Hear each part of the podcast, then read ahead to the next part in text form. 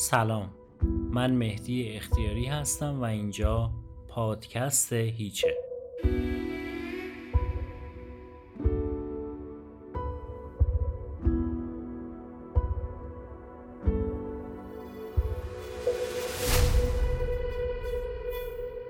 قسمت سیزدهم از کتاب جامعه شناسی خودمانی اثر حسن نراقی رو میشنوید به عنوان حسادت و حسدورزی ما. از خصلت‌های منفی دیگه‌ای که بدون پروا میشه به هموطنان نسبت داد حسادت و حسدورزیه از پیشرفت دیگران نه تنها خیلی خوشحال نمیشیم بلکه در بسیاری از مواقع حالت حزن و اندوه هم به ما دست میده در این مبحث دلایل زیادی به همراه شواهد زیادتری برای اثبات وجود این روحیه مخرب در جامعه میشه ارائه کرد. کمی دقت و تحمل بیشتر در رفتار و روحیه خودمون و تعدادی از اطرافیان ما رو به زودی به این واقعیت تلخ رهنمون می‌کنه. قبلا هم در فصلهای دیگه اشاراتی شد به اینکه در بسیاری از مقاطع و در بسیاری از موارد زندگی ما کاستی ها و کمبودهایی داریم که به شدت آزارمون میده.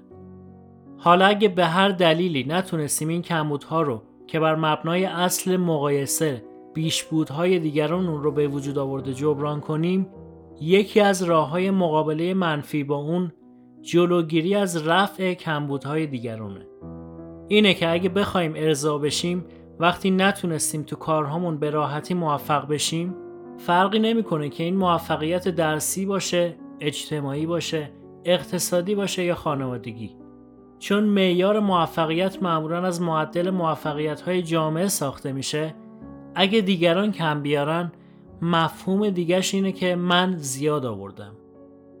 تو مسابقه دو اسب سواری و شنا. اگه به هر دلیلی تکرار می‌کنم به هر دلیلی نفر جلوتر از من وابمونه طبیعیه که به اندازه همون واموندگی کمک به من عقب مونده می‌کنه تا جلوتر بیفتم ولی اینکه آیا این جلو افتادگی کاذب دردی رو هم از من دوا می‌کنه یا نه اون دیگه مبحث دیگه ایه بزرگواری می‌گفت هر یک نفری که از دور اطراف من وضع مالیش خوب میشه وضع اجتماعیش خوب میشه بلا فاصله شادیش رو لاقل پس از خودش و خانوادش من می‌کنم.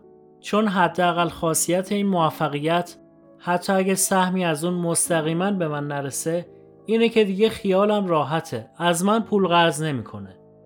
یا به علت شرایط اجتماعی بهترش اگه به من کمکش نرسه دیگه نباید دلواپس بیچارگی های خودش و زن و بچهش باشم که این خودش آرامش کمی نیست.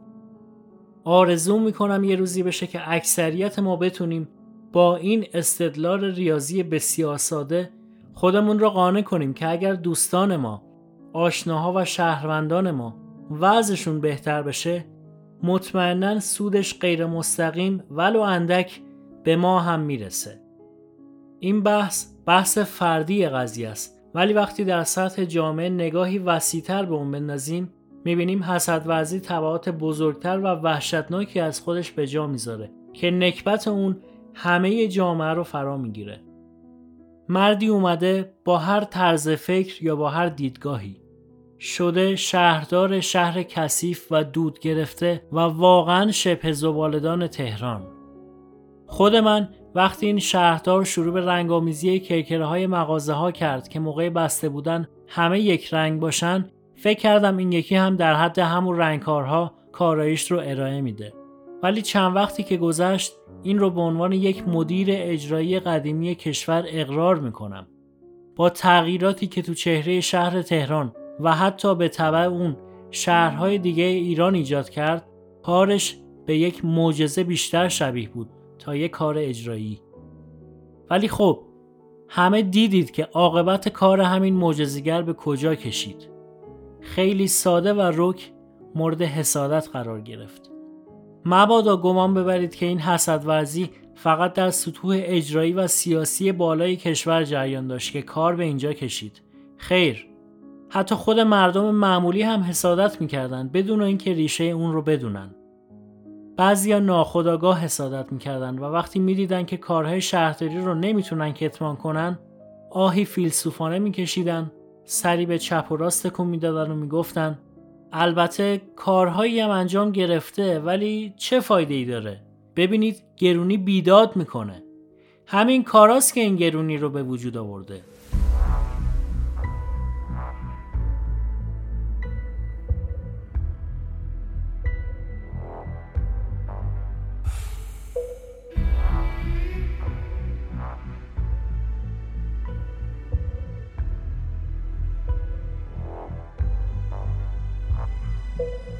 یا از این استدلال بیپایتر آقا جان تمامی این برنامه ها از زمان اون خدا بیامرز حاضر بود و اینا فقط اون رو اجرا کردن.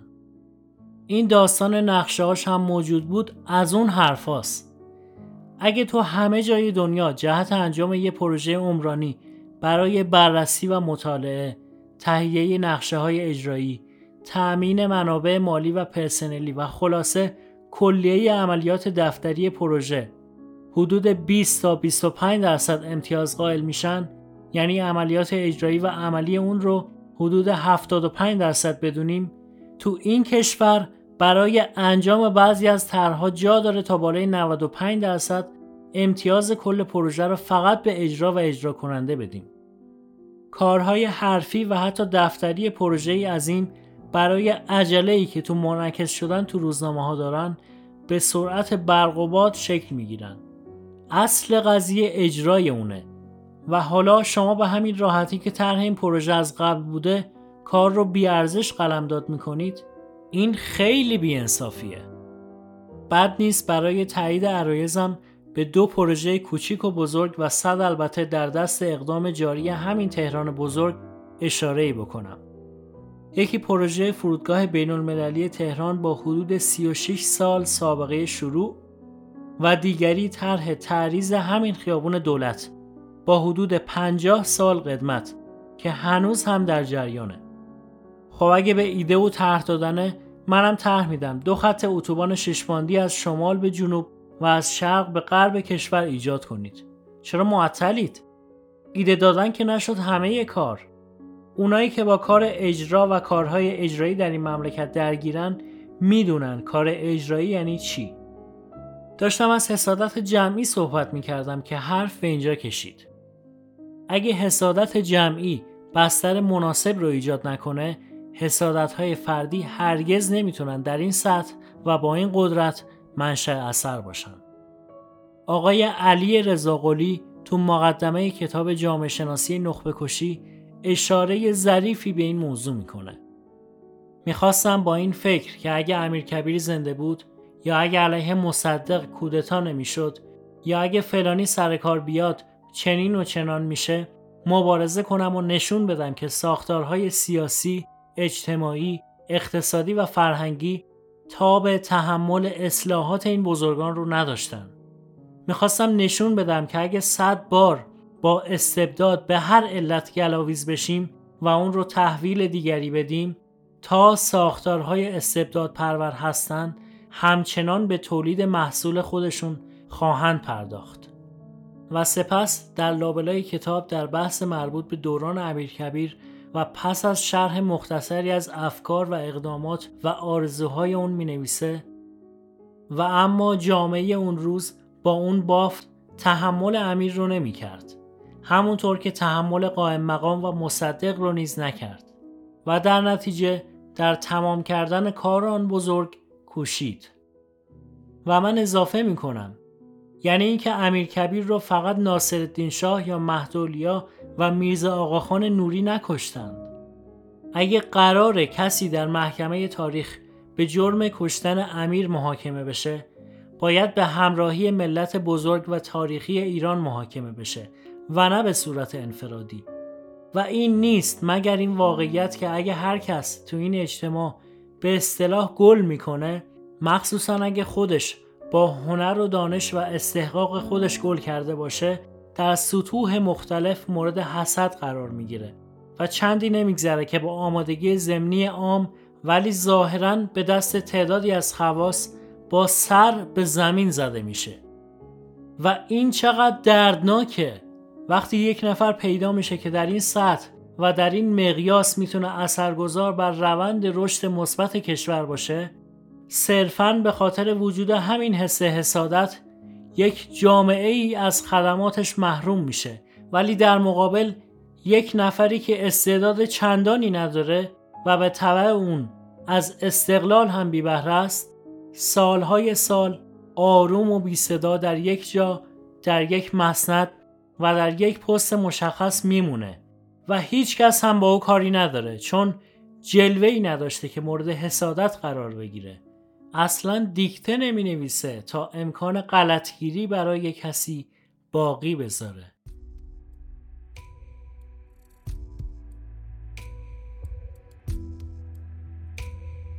برای حمایت از این اثر می‌تونید من رو به دوستانتون معرفی کنید. یا از طریق لینک هامی باش پادکست رو حمایت مالی کنید